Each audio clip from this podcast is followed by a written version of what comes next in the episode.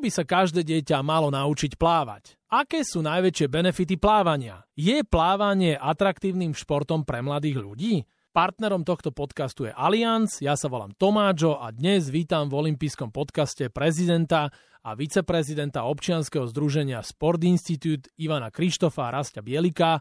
Páni, dobrý deň vám prajem. Dobrý deň. Dobrý deň. Tak vy budete dnes na mňa hrať akúsi plaveckú presilovku, lebo stále je akože téma hokej, však to ešte stále beží, svetový šampionát. Môžete najskôr predstaviť vaše občianske združenie Sport Institute. Vlastne teraz to nechávam Ivan a Rásťo na vás. Ak chcete, môže to byť tak, že Ivan, ty vždy začneš a Rásťo ťa bude doplňať. Dobre? Jasné. No, Sport Institute vznikol ako platforma, na ktorou sme sa s Rasťom dlhšie zamýšľali. Obidvaja sme plavci. Rasťo bol aj viceprezidentom Slovenskej plaveckej federácie. Ja som celý život plával, máme deti. Naše deti plávu takisto. V podstate sledujeme, akým spôsobom sa vyvíja táto generácia, ktorá veľmi často a veľa času trávi pri počítačoch, pri mobiloch. Chceli sme teda vymysleť projekt, ktorými by sme ich dostali do pohybu a obratili sme sa na to, čo nám je najbližšie, to znamená plávanie. Vymysleli sme občianske združenie, s ktorým sme začali postupne chodiť na školy a zistili sme, že existuje smernica, podľa ktorej by základné školy, alebo respektíve tretí ročník základných škôl mal plávať. My sme to rozšírili na celý prvý stupeň základných škôl.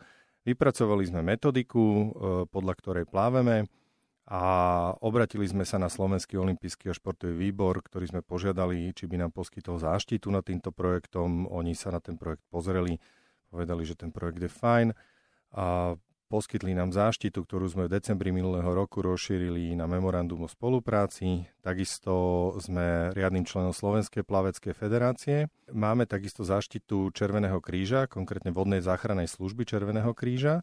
A prečo práve plávanie? Je toto dostať tie decka do pohybu a zároveň sme zistili, že utopenie je najčastejšou príčinou úmrtí detí na Slovensku v letných mesiacoch a zároveň aj v Európe. A my dneska sme v štádiu, keď to plávanie robíme na základných školách v Bratislave zatiaľ, ako telesnú výchovu, čo je dneska veľká téma, keď bola schválená v parlamente 3. hodina telesnej výchovy. To, čo robíme my, je ako hodina telesnej výchovy. Poskytujeme žiakom plávanie v rozsahu 5 plaveckých hodín. Vždycky prváci sa naučia niečo, druháci niečo, tretiaci niečo, štvrtáci niečo. A postupujeme ďalej, to znamená, prvák postupuje do druhého ročníka, môže sa učiť ďalšie skills, až ho takto môžeme a vieme sprevádzať do 4. ročníka. My sme vznikli v roku 2019. Počas korony samozrejme ten projekt bol stabilizovaný, alebo teda hibernovaný. Aj napriek tomu sme dodneska otrénovali cez 5 000 detí. Do konca roka máme ambíciu otrénovať 10 000 detí. A vyzerá, že toto číslo prekročíme vzhľadom na to, že my sa vždycky obrátime na zriaďovateľa základnej školy, ktorým je príslušná mestská časť v Bratislave, čiže starosta. Poprosíme pána starostu, či sa stane ambasádorom tohto projektu vo svojej mestskej časti. Samozrejme, starosta povie, že má záujem o toto vzhľadom na to, že ide o bezplatné plávanie pre tie deti, aj pre školy, aj pre mestské časti. A my teda následne rokujeme s riaditeľmi, alebo teda dohodneme s nimi, akým spôsobom sa bude plávať. To, čo je pre nás absolútne esenciálnou záležitosťou, a ktorú chceme priviesť do života, je bezplatnosť. Bezplatné plávanie pre deti, pre rodičov, pre školy, pre mestské časti samozrejme, ktoré sú zriaďovateľmi. Jasné je, že je to z niečoho financované. Máme finančných prispievateľov, ktorí si uvedomujú v rámci veľkých firiem svoju spoločenskú zodpovednosť. Máme dneska GNT Real Estate a mnohé iné spoločnosti, ktoré majú záujem tej spoločnosti niečo takouto formou vraciať. My dneska trénujeme v Bratislave tisícky detí. Našou ambíciou je trénovať celú Bratislavu touto formou a týmto spôsobom. Ako budeme ďalej postupovať, samozrejme ukáže budúcnosť. Áno, toto bol asi, Ivan, najdlhší vstup v rámci olympijských podcastov. Možno, že aj také cez 4-5 minút. Rasto Bielik je tu s tebou ako viceprezident Sport Institute a on určite má na starosti tú športovú časť, lebo mne sa zdá, že Rasto Bielik je normálne taký, že on aj normálne vie trénovať, nie? Lebo ty si predsa tak v sáčku a on vyzerá byť, že on aj s tými deťmi skočí niekedy do bazéna. Rasto, chceš nejako doplniť tento úvodný monológ Ivana? Áno, to my máme tak nacvičené, že ja iba počúvam a potom sa až neskôršie zapájam. Ja by som doplnil, že týchto 5200 detí, ktoré sme do dnešného dňa otrénovali, spolu odplávalo cez 11 miliónov metrov v plaveckých bazénoch na rôznych po Bratislave, ktoré sú im v rámci ich základnej školy najbližšie. A tak, ako si povedal, ja som tá výkonná zložka, Ivan je tá pekná zložka a v podstate spolu sa doplňame, spolu sa ťaháme a projektu venujeme dostatok času a prináša to svoje benefity presne v tom, že tie decká sa naučia plávať, naučia sa tie plavecké zručnosti a mnoho z nich, bohužiaľ, ani nebolo ešte niekedy na bazéne, nezažili ten plavecký tréning, však pozná, že má nejaké náležitosti, ktoré musíš spĺňať, či už je to bezpečnosť, či už si musíš pozrieť to prostredie a následne ten fyzický výkon nie je až taký jednoduchý, ako by sa na prvý pocit vzdalo. Takže snažíme sa tie decká učiť aj nejakému spoločenskému správaniu a postupne ich zatiahnuť do toho plaveckého sveta, odozdať im nejaké skúsenosti, ktoré som už, či už ja nadobudol, ako aj bývalý plavec, aj triatlonista. Keď vidíme na konci toho plaveckého výcviku ich úsmev, keď dostanú tie mokré vysvedčenia alebo také diplomy na záver tých výcvikov, tak každý tam má zaškrtnuté, čo odplával, aké zručnosti nadobudol a na ďalší rok nám to vysvedčenie prinesú a môžeme ho porovnať, či sa zlepšil, nezlepšil, alebo stagnoval, alebo proste tam bol viditeľný progres dopredu. Vy máte na vašej stránke taký slogan, že každé dieťa, ktoré ukončí základnú školu, bude vedieť plávať a to je fantastické a pekné a krásne, ale ja by som chcel vedieť, že ako to chcete urobiť, lebo ja po tých bazénoch trošku chodím a vlastne narážam, že v Bratislave čo je 1,50, nie je taká akože legitímna, akože pre verejnosť. A že ako to vy robíte? Chodíte, povedzme, do Šamorína, že akým spôsobom to realizujete? Ivan, to je skôr asi na teba. Nie je s týmto až taký veľký problém, ako by sa mohlo zdáť na prvý pohľad, vzhľadom na to, že tie bazény v doobedných hodinách, ktoré my potrebujeme, keď beží ten školský rozvrh od tej 8. do tej 1. 2. väčšinou nie sú až tak veľmi vyťažené. To znamená, že vôbec tu sa nestretávame s tým, že by sme mali potiaž. My skôr ideme na školu, ktorú oslovíme, pán riaditeľ nám povie, kde teda by to pre neho bolo najvýhodnejšie z hľadiska dopravy, ktorú nezabezpečujeme a oslovíme prevádzkovateľa bazénu a pláveme absolútne bez problémov. Dostanú deti mokré vysvedčenie, majú tam povedzme nejaký čas, čo dosiahol a potom prídu znova, to majú jeden ročník a druhý ročník, to môžeme zase vidieť, že ako sa zlepšujú a zase povedzme pridáme iný plavecký štýl, aj tak tomu môžem rozumieť. Áno, my to máme tak nastavené v rámci tej vypracovanej metodiky, ktorú sme schválili s Fakultou telesnej výchovy a športu, že v podstate prváci majú sa naučiť zručnosť minimálne splývanie, zaplávať tých 15 metrov bez pomôcky a urobiť takú tú prevenciu proti utopeniu sa, že nájdu ten kraj, dokážu sa otočiť na chrbát a dokážu doplávať v bezpečí na kraj. A následne, keď my ten projekt udržíme vďaka tým financiám a vďaka tým sponzorom na tej škole aj ďalší rok, tak z prváka sa stáva druhák, k tej splývavej polohe a k práci nôh pridáme prácu paží a horných končatín, čiže učíme ich král, znak, následne v 3. ročníku ich učíme prsia a v 4. ročníku tých šikovnejších buď sa snažíme len upevniť v tej plaveckej technike, alebo ich postupne učíme už aj ten 4. najťažší plavecký spôsob, ktorý je motýlik, teda na konci toho 4. ročníka by mal ten žiak vedieť plávať. To znamená, že minimálne by mal ovládať král a znak a mal by súvisle preplávať 25 až 50 metrov. Samozrejme je to veľmi individuálne, závisí to od toho žiaka, akú má fyzickú kondíciu a všetky tieto predpoklady, či aj počas toho školského roka chodil s rodičmi plávať, alebo teda len absolvoval tento náš plavecký bezplatný výcvik na škole.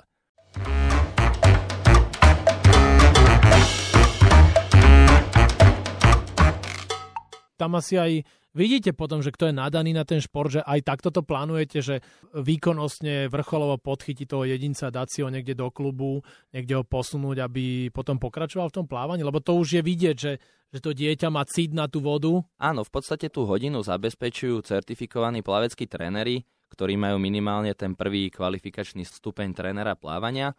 To znamená, že buď sú to bývalí plavci, alebo sú to aj študenti Fakulty telesnej výchovy a športu a spolu s nimi sa snažíme nejakým spôsobom aj nájsť ten talent alebo keď sa nás rodičia pýtajú, že ako by mohlo naše dieťa ďalej pokračovať v plávaní, tak tým, že ja sa poznám s jednotlivými tými manažérmi alebo majiteľmi plaveckých klubov po Slovensku, tak sa im snažíme dať nejakú variantu, že tu môžete pokračovať, tu môžete rozvíjať tie plavecké zručnosti v takýchto skupinách, na takomto bazéne a v takýchto poobedných časoch, tým, že my nevytvárame konkurenciu tým plaveckým klubom, lebo plávame do obedných hodinách, kedy sú tie bazény takmer prázdne po celej Bratislave, tak sa snažíme v podstate aspoň takto prispievať do tých plaveckých klubov, pretože ak by sme my Sport Institute pretočili na plavecký klub a zaregistrovali by sme všetkých 5200 detí, čo máme momentálne pod sebou, tak by sme boli oveľa väčší klub, ako je samotná plavecká federácia. Takže len na porovnanie, že koľko detí my obhospodarujeme, takže v rámci tých plaveckých výcvikov a Slovenská plavecká federácia pod plávaním, ak si dobre pamätám, v čase, keď som tam bol ja, mala niekde okolo 4000 detí zaregistrovaných, ktorí mali primárny šport plávanie. Vy určite idete podľa nejakej overenej metodiky, didaktiky. Vedel by si mi teraz povedať taký jednoduchý algoritmus, keď rodič toto bude počúvať, olympijský podcast, že ako naučiť dieťa plávať? Takého, že mám škôlkára, to tak väčšinou býva, vieš, a taký rodič, tak on by chcel niečo, také vychytávky, ako čím sa začína, nejakým splývaním? Určite sa začína ako prvá vec potopením hlavy do vody, alebo teda naučením sa správneho dýchania, to znamená nádych a výdych ústami a nosom do vody, aby sa dieťa nebálo, že má tú hlavu pod vodou. Predsa je to taký klaustrofobický pocit, to nie je jeden dospelý, keď príde na plavecký tréning po nejakej dlhšej dobe, tak má s tým problémy, takže dieťa prirodzene má nejaký strach z toho, ale oni sa dokážu rýchlo z toho oklepať, dokážu sa nejakým spôsobom naučiť to, že mám vydychovať do vody a následne ho učíme tú splývavú polohu. To znamená, že mal by sa po určitých hodinách sám odraziť a bez akéhokoľvek kopania alebo máchania ručičkami hore-dole iba mať ruky vystreté v šípke v tzv. Torpedku a mal by doplávať k rodičovi na jeden odraz cca 5 metrov len takým splývaním a klzaním po vode. Toto je východisková poloha pre každý jeden plavecký spôsob, či už král, znak, prsia, motýl, a následne potom môžeme využívať ako rodičia jednotlivé plavecké pomôcky, ktoré nám uľahčujú takéto trénovanie, uľahčujú nám ten progres. To znamená, môže využívať ako rodič slížik, ktorý dá dieťaťu poza chrbát. Dieťa si drží slížik a pravidelne dýcha, nádych, výdych do vody, má vystreté nohy a pekne kopká si dopredu počas celého bazéna. Ak toto dieťa má zvládnuté, prechádza na plaveckú pomôcku s doskou. Tá je už troška náročnejšia, pretože ten slížik mu držal tú splývavú polohu na hladine vody a tá doska už je len taká, že sa o ňu opiera rukami a následne tú polohu tela musí zvládnuť to dieťa samo na základe svojich nejakých zručností. Je to fyzika, čiže v podstate, ak dieťa pochopí, tak veľmi zjednodušene Archimedov zákon, teleso ponorené do kvapaliny je nadľahčované svojou váhou, tak v podstate to má zvládnuté okamžite. Takže toto sú také prvé veci. Ak majú toto deti zvládnuté, dokážu potom prilepiť k tomu už prácu rúk, to znamená s nejakým nádychom na bok, po prípade polohu na chrbte, tá sa učí rovnako ako poloha na bruchu. Čiže v podstate akože snažíme sa takých, ako si povedal, prváčikov alebo škôlkarov naučiť minimálne tej splývavej polohe, to je proste alfa omega celého plávania a k tomu už vieme proste nadväzovať nejaké ďalšie cvičenia, teda na tú prácu rúk, prácu nôh a podobne. Najľahšie sa žiakom pláva znak, pretože majú priestor na dýchanie, nemusia vydychovať do vody, v tej polohe tela sú viac menej komfortnejší ako na bruchu a je to také jednoduchšie pre toho, kto sa troška bojí vody. Toto, čo všetko vy hovoríte, tak je perfektné. Vy ste hovorili o tých benefitoch, že plávanie, samozrejme, že človek, keď robí niečo, tak má disciplínu, má lepšiu motoriku, všetko, a že prečo je dôležité, aby deti vedeli plávať, okrem toho, že sa nám potom neutopia? V prvom rade zvyšuje to ich fyzickú výkonnosť, tak úplne takou hravou formou. Hej, teraz nehovoríme, že sme nejakí vojaci a drillujeme ich a musíš plávať a odrážaj sa a neviem čo. Čiže robíme to úplne hravou formou, aby deti ani v podstate nevedeli, že trénujú. Znižuje to tepovú frekvenciu, to znamená odbúrava to stres aj u tých detí.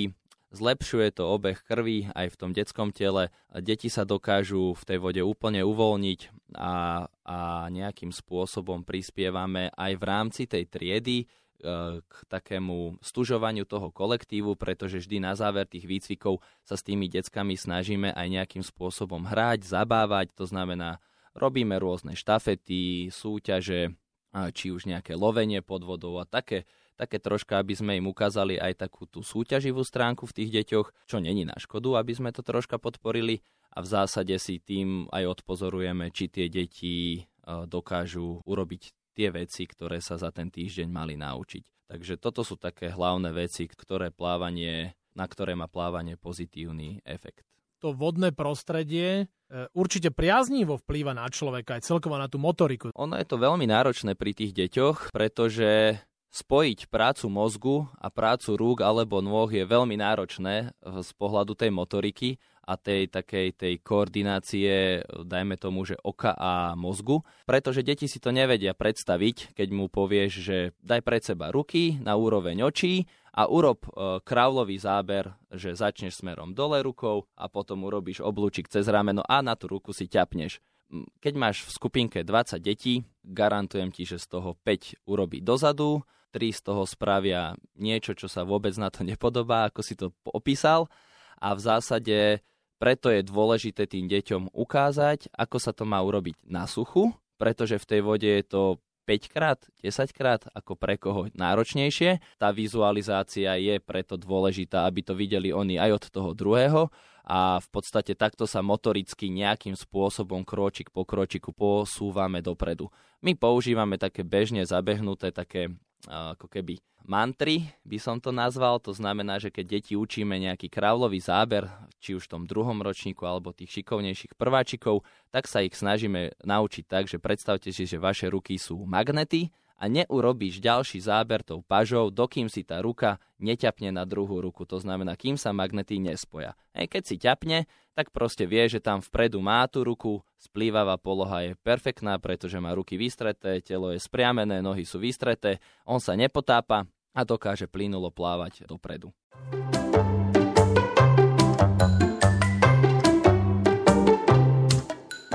Ja som často v bazénoch a vidím tam vlastne dve skupiny detí, keď oni majú plavecký klub. Jedni sú takí maličkí, to sú škôlkari, a potom vidím, že už sú ako keby druhostupniari. To, čo vy robíte ako Sport Institute, je pravdepodobnosť, že ja vidím v bazénoch tie deti, ktoré sú pod vašou záštitou, pod vašou kuratelou?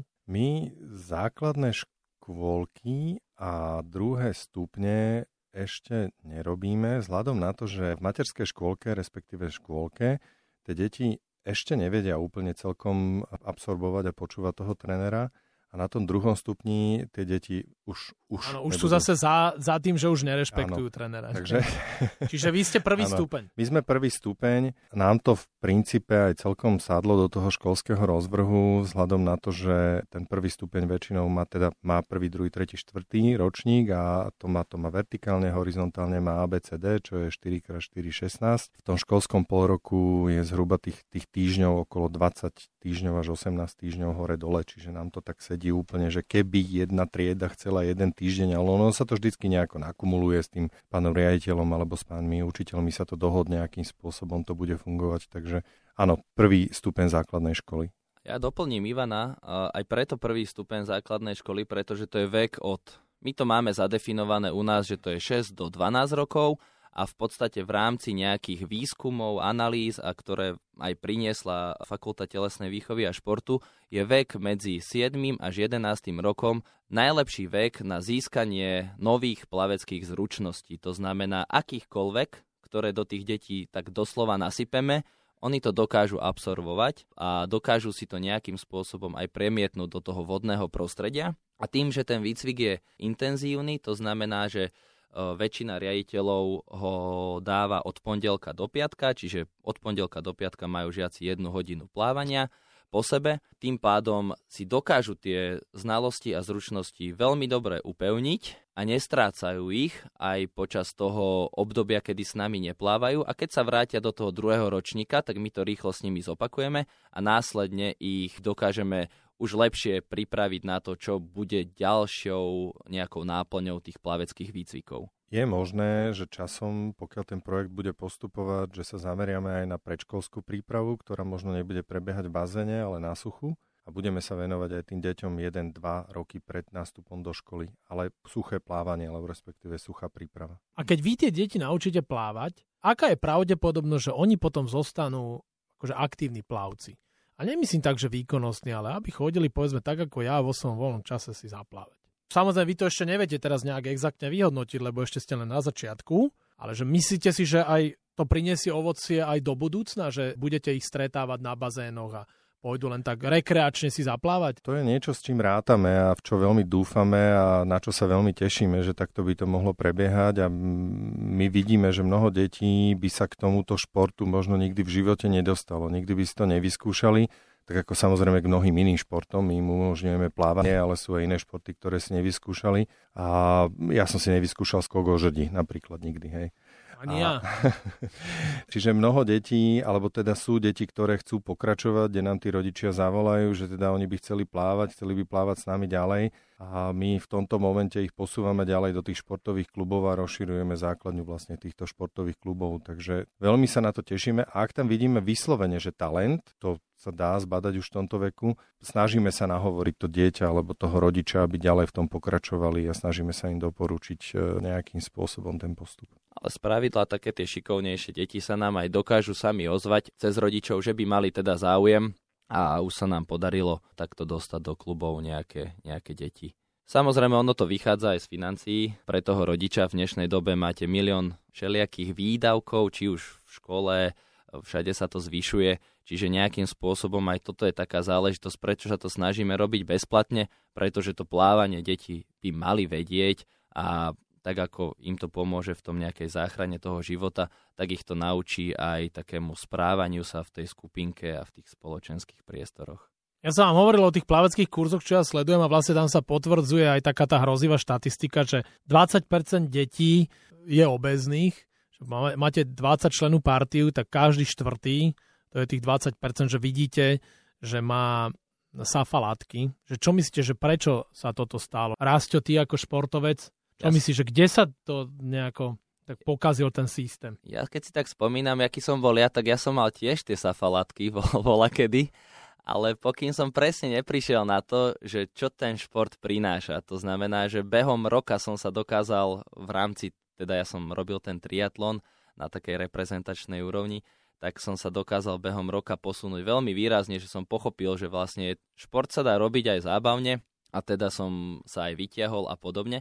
A to je dnešná doba proste, kedy sme si aj my dvaja s Ivanom povedali, že tých počítačov, všelijakých mobilov, internetov, sociálnych sietí, TikToku je už toľko veľa, že tie deti tam zabíjajú neskutočne veľa času. Sám Ivan má 14-ročného chlapca, ktorý príde domov a je rád, že môže hrať s kamarátmi počítačové hry. V tomto to ešte korona posunula na ešte vyššiu úroveň, lebo všetko bolo online, takže tá dostupnosť počítačov bola tak veľmi jednoduchá, že v podstate sa to úplne otočilo a deti prestali chodiť na ten šport, prestali chodiť von na ihriska.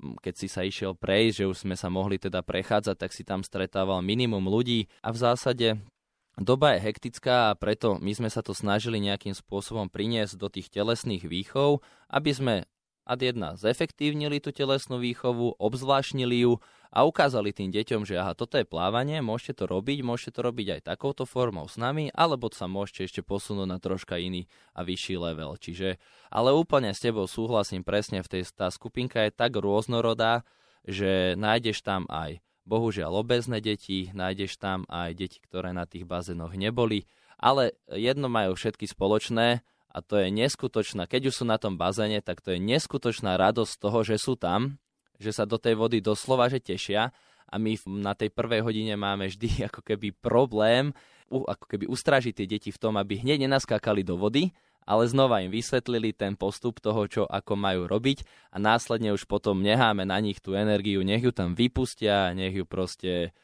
ju dajú do tej vody, nech špliechajú, nech kričia, nech sa tam, bohužiaľ tie babičky, ktoré plávajú vedľa v dráhe, nie sú s tým nadšené, ale takisto aj oni boli deti, aj oni sa zabávali. Ale ono sa to dá sklbiť, akože, aby som nadviazal na to, čo povedal Rasťo a Aby som si teda trošku obranil môjho syna, on nehrá len počítače. Jedným dýchom dodávame, že ty máš aj dcéru, ktorá je mimoriadne šikovná, aktívna plavkyňa. Obidvaja plávu, akože sú majstri Slovenska, takže plávaní, takže vedieme ich tomu športu, snažíme sa, aby boli v pohybe.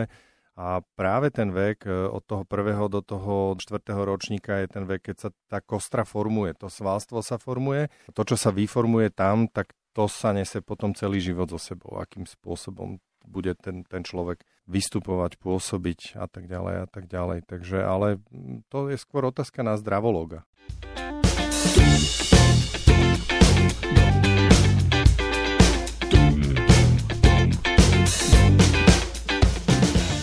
Kedy vy odporúčate, že je taký vek, že už ste ho podchytili, toho jedinca, toho plavca a už vidíte, že má nadanie, baví ho to a že ktorý je taký ten dobrý vek a ideš to robiť normálne výkonnostne a už potom musí sa pripraviť, že už začnú tie objemy? Ja by som to ukázal na príklade Ivanovho syna, ktorý má momentálne 14 rokov, je fakt veľmi, veľmi šikovný chalan. Bol v podstate vek, možno 2 roky dozadu, nie Ivan, kedy sme ho na tie tréningy doslova obidvaja museli nútiť chodiť v úvodzovkách. Takisto to nemala jednoduché ani Anička, ktorá je vlastne tá dcéra, ktorá je stižiadostivá a má oveľa ako keby väčšiu chuť ísť na ten tréning a odovzdať tam do toho maximum, ale obidvaja v podstate boli vo veku, kedy sme ich na tie tréningy v úvodzovkách, že Ivan ich nútil a ja som mu nejakým spôsobom v tomto pomáhal, aby pochopili, prečo tam majú chodiť. To bol vek doteraz, pre obidvoch. A teraz nastáva vek, kedy sa im začínajú už nejakým spôsobom ukazovať tie výsledky, tá práca, ktorú obidvaja v tej vode odovzdali. Teraz to už je na nich. Teraz to plávanie už by mali mať tak vžité v tom tele a tak by ho mali mať radi, že presne, ak si spomenul Tomáčo, ak sa im zvýšia tie objemy, tak on bude nadšený z toho, doslova a jeden aj druhý budú nadšení z toho, že v podstate tú bolesť budú milovať, takisto som bol aj ja v ich veku rovnaký, že začal som na tie tréningy sám chodiť. Začali sme proste, skupinka sa otočila, začala makať, začala jeden pre druhého pracovať, začali sa tie decká hecovať a toto podľa mňa čaká obidvoch teraz a tým, že oni sami začnú tomu športu prikladať tú váhu, a začnú ho troška v tých svojich rebríčkových hodnotách posúvať vyššie, tak začne s tým aj ruka v ruke plynúť nejaký výsledok. Mal si tu aj Riša Naďa, ktorý do 15 nikto nevedel, kto je Rišo Naď a po 15, po 16, v 17 Rišo Naď bol slovenská plavecká hviezda, účastník niekoľkých olympiád, strieborný medailista. A toto podľa mňa je dosť veľká perspektíva aj u týchto deckách, čo sme spomenuli. Len potrebujú pochopiť, že šport není na škodu, ale je to ako keby nejaká aj cesta ukázať sa, áno, súčasť ich života, byť silnejší, disciplinovanejší. A keď spomínaš toho Riša Naďa, tak Rišo Naď mi párkrát aj povedal, že on niekedy nevie, v akej fáze je tréningu, lebo tie objemy sú naozaj veľké. S tým súvisí taká otázka, že keď si to tak porovnáš, keď deti fungujú v tých kolektívoch futbalových alebo hokejových, tak to je jednoznačne atraktívny šport. A že či je plávanie pre nich dostatočne atraktívne, či je to zaujímavé, lebo ja plávanie milujem, ale zistil som, že či pláveš v 50-metrovom bazéne v Singapure, alebo tuto na pasienkoch, alebo v Šamoríne, tak je to presne tá istá vzdialenosť. Štýly sú len 4. Akože ešte viem urobiť súpač znak, to je 5. A potom si vieš, robiť všelijaké rytmické nádychové veci, ale už sa ďalej nedostaneš. Čiže že či je to pre nich také zaujímavé, vieš, že proste predsa tá hra sa nejako vyvíja, sú tam rôzne také podnety, je tam okolie, ale ty máš stále tých 50 metrov. Alebo 25. Čo? Chlapi, čo hovoríte na toto? Že ťažký šport, nie? Ťažký, tak ale ktorý šport není ťažký, hej? Akože zoberme si, že príklad, presne, jak sme tu povedali, ani jeden z nás troch neskákal o žrdí, hej. Ja som v podstate síce vyskúšal triatlon, ale plávanie som mal v rámci toho triatlonu akože jedno z najlepších, hej. Čiže to je o tom, podľa mňa, aj aká je tá partia. Predsa, síce je to individuálny šport, ale trénuješ v kolektíve, ale tie preteky už ideš sám za seba, hej. Čiže to znamená, že musíš vedieť aj sám seba namotivovať a musí ti pomôcť tomu podľa mňa aj tá partia a tým sa z toho plávania podľa mňa stáva veľmi ako keby atraktívny šport, pretože ak si ja pamätám na svoje plavecké roky a ja som plával s Rišom Naďom, Palom Jelenákom, čo boli v podstate účastníci aj juniorských olympijských hier, majstrovstiev sveta, Európy.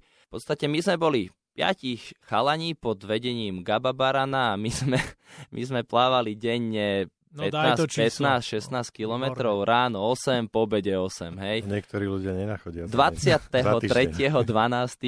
si pamätám, že nám poslal tréning 52x200 metrov. Ja veľa vnímam na tom bazéne, nie tak ako iní ľudia, že on sa tam odpláve. Ja sa aj porozprávam s deťmi, aj s takými kurzistami, ale čo som si všimol, napríklad v XBS vidím, že tréneri niekedy pucujú a kritizujú tie deti, že oni to majú ako taký krúžok len tak pre zábavu. Ako keby na tých tréningoch tí plavci nechceli dať do toho úplne to maximum. Čo myslíte, prečo je to tak? To je jednoduché, ako všetko v živote. Niečo robíš pre zábavu, niečo robíš pre výkon, niečo robíš pre niečo iné, ako možno to majú pre zábavu. No, tak akože voľnočasová aktivita, rodičia platia. Je to úplne v poriadku. Keď tie deti budú chcieť ísť do výkonnej triedy, tak sa posunú nejakým spôsobom. Povedia, je to málo, nestačí nám to, ale nie každý môže robiť všetko, nie každý chce robiť všetko. Som rád, že ty si taký tolerantný. Som tolerantný, ale tak tiež nechcem skákať o žrdí. Ale to ešte si raz vyskúšaš, uvidíš. Príde mi sem nejaký šatkár. Ja sa poviem pozrieť, či by sme aj ohli tú palicu vôbec. My sme radi, že je Sport Institute, staráte sa o to, hlavne bezplatne, deti sa naučia plávať. A teraz, čo by ste im odporúčili? Oni už majú tie základné skills, všetko vedia, majú tie mokré diplomy, už sú vo 4. ročníku.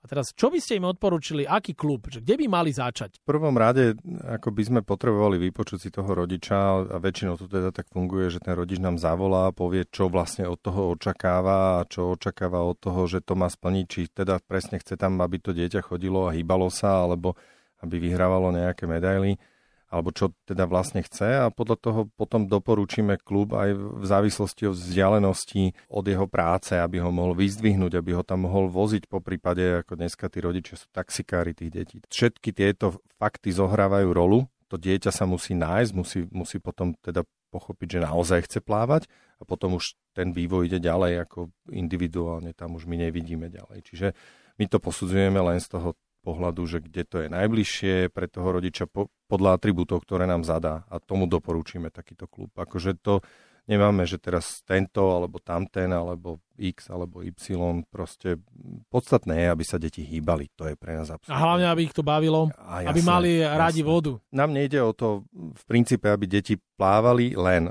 nech sa hýbu. Nech robia beh, nech idú do prírody, nech idú na turistiku, nech robia čokoľvek, nech sa hýbu. To je úplne esenciálna zložka toho celého, a preto sme to aj nazvali Sport Institute, pokiaľ sa nám bude dariť. My sme pripravení to rozšíriť aj o ďalšie športy, ktoré by sme možno priniesli do tých škôl. A máme atletiku, máme kopec športov, ktoré sú veľmi jednoduché, nie sú náročné. Vieme to rozšíriť, to portfólio, ale hovorím, pohyb. Ale nech sa hýbu, nech sa socializujú, nech sa stretávajú, nech súťažia, nech sa v nich prebudí vlastne ten duch toho takého, toho, že chcú niečo niekam dosiahnuť, nejakým spôsobom sa chcú posunúť, a nech sa rozprávajú s tými zdravológmi. Áno, to si vymyslel nový termín. Nevadí, však to ľudia, čo počúvajú tento olympijský podcast, oni si nájdu, že čo je zdravológ. Hej. Ale ja doplním možno v tomto, že nech hlavne možno aj tie deti sú iniciátor toho, že mama, poď, oco, poď, ideme plávať, poď, ideme von. Hej, a tým pádom sa znova vrátime do toho obdobia, čo bolo pred koronou, že tie ihriska boli plné, deti si kopali, plavárne proste pukali vo švíkoch, hej, v X-Bioniku letné kúpalisko, však tam cez leto sa nedá ani plávať, lebo tam je plno detí. Takže toto je také, že možno cez tie deti sa opäť tí rodičia nejakým spôsobom troška spomalia svoj život a dokážu ho tráviť aj s tými deťmi. No dobre, chlapi, tak dajte záverečný odkaz, že prečo by mladí ľudia alebo deti mali robiť plávanie, čo je na tom také zábavné, môžete namotivovať najmä rodičov, prečo by mali deti presvedčiť, že naučte sa plávať, čo vám to všetko dá do života. Lebo je to úžasné. Bude mať plaveckú postavu, jak Aquaman, zapojí všetky svaly od hlavy až po pety a v podstate budú tráviť čas so svojimi rovesníkmi, naučia sa, tak jak sme tu spomenuli, disciplínu a keď budú dospelí, tak pochopia, že ten šport im veľa dal do takého osobného života a častokrát títo ľudia sú potom veľmi úspešní, či už ako manažéri alebo ako nejakí podnikatelia. Takže určite šport nemá len z tej športovej stránky benefity, ale určite aj z toho osobného, či už pracovného, osobného života. Sám na sebe to vnímam ako veľký, veľmi veľký plus. A v neposlednom rade potom nielen si zdravý, ale vyzeráš tak dobre, ako povedzme Rišo Naď, nie? Alebo ako Rastislav Bielik, nie? Alebo máš také pekné sako ako Ivan Krištof. Nebuď skromný, Rasto, vyzeráme úžasne.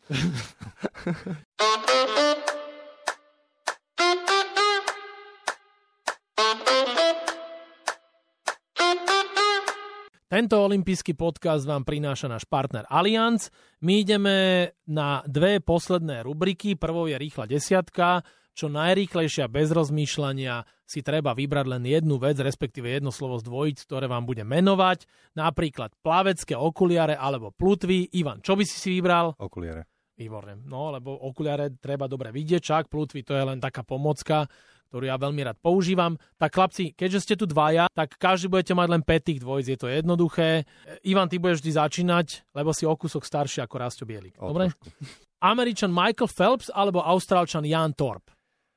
Michael Phelps. Sklo alebo drevo? Sklo. Skoky do vody alebo synchronizované plávanie? Synchronizované plávanie. Španielská Majorka alebo americké Colorado? Majorka. 25-ka alebo 50-ka? 25-ka. Cezar šalát alebo šúľance s makom? Šúľance s makom. Super rýchla obrátka alebo bleskový štart? Bleskový štart. Martina Moravcová alebo Rišo Naď? Rišo Naď. Pat a mat alebo kremienok a chocholúšik? Ani jeden. Zúčastnica alebo vyhrať? Zúčastnica. Dobre, lebo o tom je tiež Sport Institute. Šaklapi, že? Áno. Nemusíme stále vyhrávať. Deti, aby mali pozitívny vzťah k športu, špeciálne k plávaniu. Rýchlu desiatku máme za sebou a následuje posledná rubrika. Je to last question, čiže posledná otázka. A zase ste tu dvaja, tak každý sa môžete mňa niečo opýtať. Kedy si dáme preteky spolu? No, s tebou, Rastislav Bielik, ja nechcem preteky, lebo ja rozumiem fyzike, čo si hovoril, ja som ťa dobre počúval a vidím tie tvoje páky, dlhé končatiny a už len na základe fyziky viem, že ak mi dáš jednu 25-ku akože náskok, tak do tej 50-ky môžeš, že by som vyhral s plutvami a s ťapkami. Nie, fú, toto som už raz urobil. Bolo to so štátnym tajomníkom a doplatil som na toto. No, ja viem, čo hovorím, neboj sa. Bez pomôcok. Bez pomocok a 15 metrov. Však akože to si môžeme dať hoci kedy, ale ešte raz to zopakujem na základe fyziky. Viem, že som bez šance a ty si naplávaný. Nie som naplávaný, ale no, naplávem. Napláveš. Príjmam kedykoľvek na 15, len tak, opravdu, hoci kedy. Dobre? Dobre. Ivan? Kedy si dáme ten skok o žuri? Keď dohodneme v športovej hale Elan, že pôjdeme skákať o žrdi. Dobre? Bol som aj s atletmi. Nie je to také jednoduché. Sú slabé zatiaľ tie výšky, no slabé akože v svetovom porovnaní a v svetovom meradle. Kedy si boli ináč na FTVŠ v 90. rokoch 7 boj. Ja už som zažil len 5 boj. A viem, že chalani skákali o žrdi a je to veľmi ťažká disciplína. Ja myslím, že nám bude stačiť taká malá žrďka. Taká malá žrďka, áno, a dáme si. Dobre, čiže tú žrď beriem. Veľmi dobre, konečne fany otázka, nad ktorou sa nemusím veľa zamýšľať. Našimi hostiami v olympijskom podcaste boli prezident a viceprezident občianskeho združenia Sport Institute Ivan Krištof a Rastislav Bielik. Chlapci, ďakujem vám za návštevu. Držím vám palce, aby sa vám podarilo to, čo ste viackrát spomínali, aby sa každé dieťa naučilo plávať. Som rád za vás a najmä, aby deti mali rady nielen plávanie, ale celkovo šport. Ďakujeme. Ďakujeme za pozvanie.